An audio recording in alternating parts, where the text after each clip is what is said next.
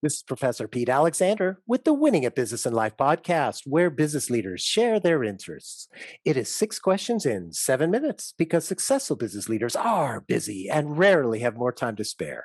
So let's get to it. Question number one In a few sentences, please tell me who you are and what you do. Um, I'm Richard DiPilla. I am the founder uh, of Global Goodwill Ambassadors and the co founder of Global Goodwill Ambassadors Foundation. Well, Richard, it is an absolute pleasure to have you on the show and an honor to be a member of your great organization. So thank you for being on the show. Question number two What is something that makes you smile and or laugh about working in your industry? Well, I think the biggest thing is is that I actually look for content that to put out that makes me smile.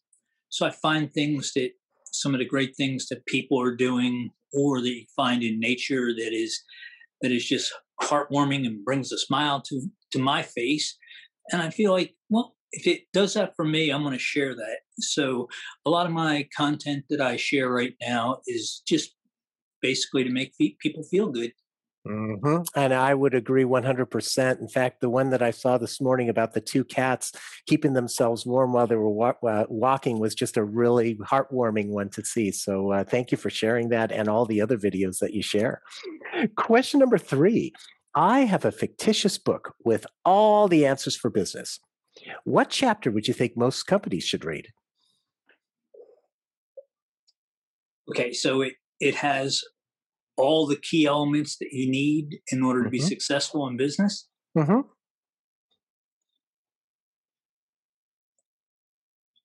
Well, there's an obvious answer to me. It would be to obviously read the entire thing. Mm-hmm.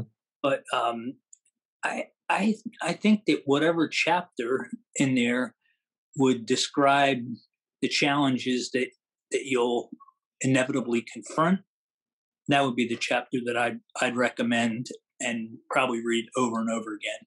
Mm-hmm. I think that's really wise because obviously, when we can persevere over the challenges, then we're going to set ourselves up much more for success. So I think that's a that's uh, very wise. Thank you. Question number four: Other than the generic "work harder, have a great attitude, and care for customers," what advice or insight would you give to other business leaders?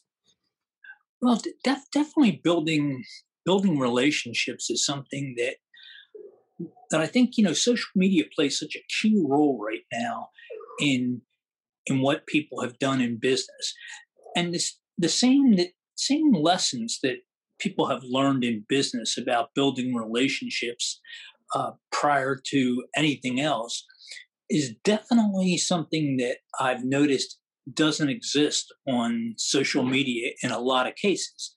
People will will just automatically in the first message they they send to you say, "Are you interested in my product?" And you know, I feel I feel like, well, if I were, I'd probably want to know a little more bit about more about you, who I'm talking to. Are you somebody that's trustworthy? Are you are you a real person? You know, what is your background? So I, I I definitely think that relationship building is something that should be fostered on in business in general as it typically is and definitely on social media that is taken over right now for a lot of lead generation uh, for people mm-hmm. i couldn't agree more i can't tell you how many times i have received direct messages on on the social media networks where clearly they haven't even looked at my profile. They are just, as you said, just going right for the sale right off the bat. And there's no rapport whatsoever, no relationship building. And it makes me wonder you know is this the kind of person who would if you were to meet right on you know on on a busy street would they just immediately go into selling you? And it it just who buys from that? It's it, it i mean is that it, it, it just doesn't seem like it's a uh, a viable way of of of going when building the relationship uh, what i have found in my experience and sounds like the same with you that you you have this relationship with somebody, people buy from people, and you have to have that rapport. You have to have that trust established. Am I am I reading you correctly? You, you are, and, you made a great point. I was um, when you said, "I wonder if they would do that on the street." I believe that if if people did that or thought about that, they would realize how wrong it is. You know, it just it comes across really aggressive. It comes across not warm in any way, and it certainly doesn't do anything to foster an initial an initial relationship building um, word or phrase or, or way to get things started. I don't think people would act that way in in public. I just think it's something that um, maybe they're under under the premise that you you just hit people right away and and find out who who is interested you know so you can move on to, to the next person. I hope that's not the case because i i think they're probably leaving a lot on the table Mm-hmm. I would agree 100%. And I hope some of these people who um, have practiced that in the past get to listen to this podcast and realize it's not working. Do something better to connect with your audience. So, very, very wise words. Thank you so much. Question number five What other business leader like yourself would you like to acknowledge and invite to be on my podcast? Well, um, definitely without any doubt, because I, I could not survive without without my president. I'd recommend Lisa Jones. Um, she is not only the president, the COO, she is the dean of our Learning Institute. Um, she is like a, a one person can get it all done, fearless and strong woman leader, and certainly somebody that that I have. It's not only a friend of mine now, but also um, also somebody that I have total faith in uh, that she could do anything she puts her her mind and heart into.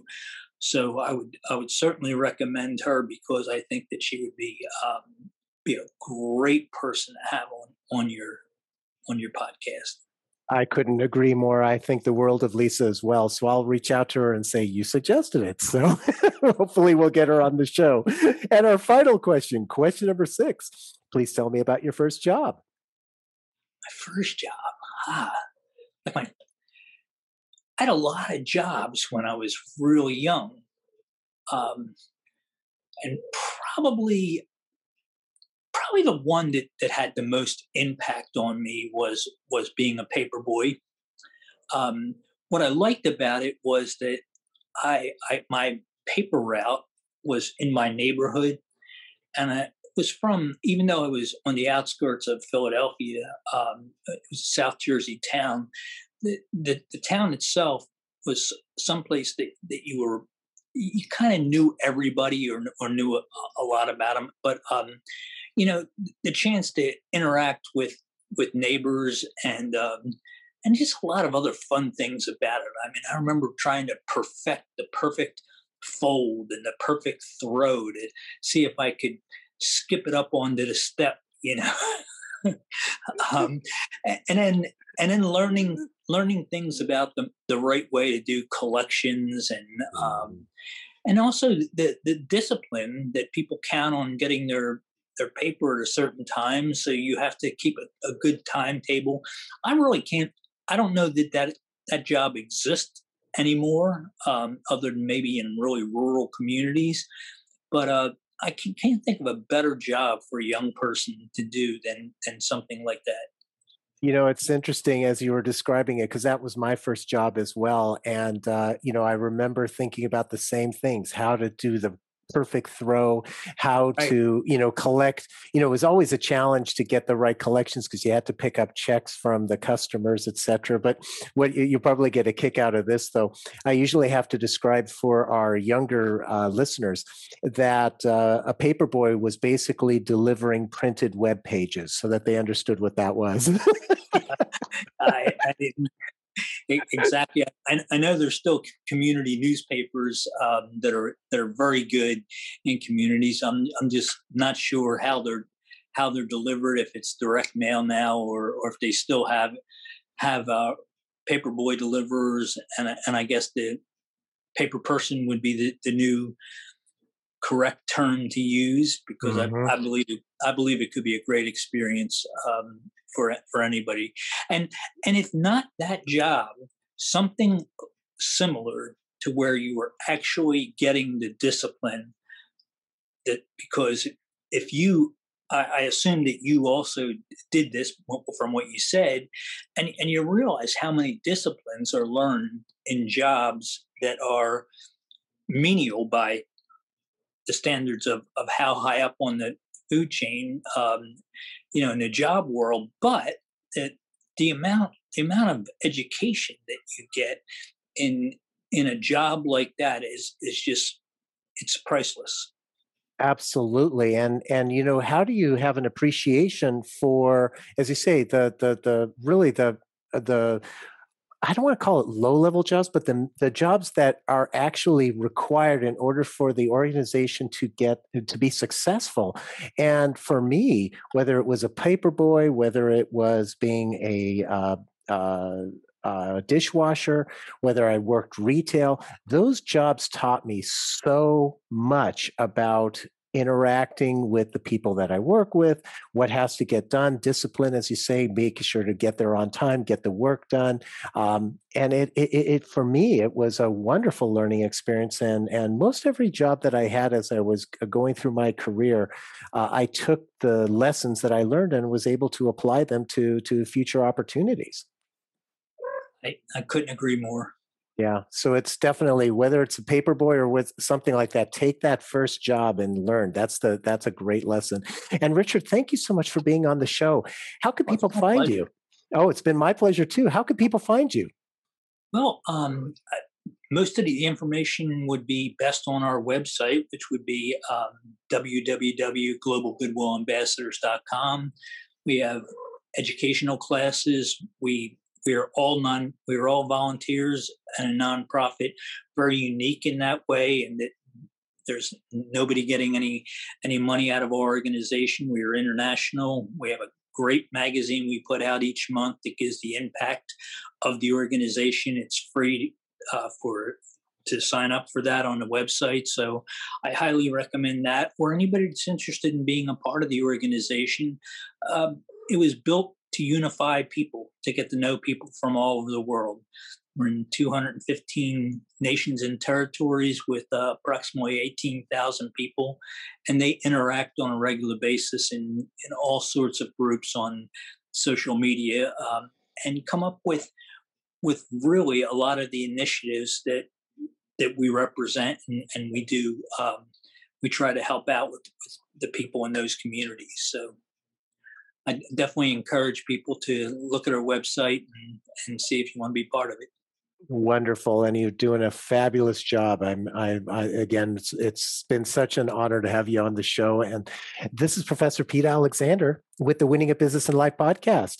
Get hundreds of amazing business insights from previous guest episodes on your favorite podcast app. Thanks for listening.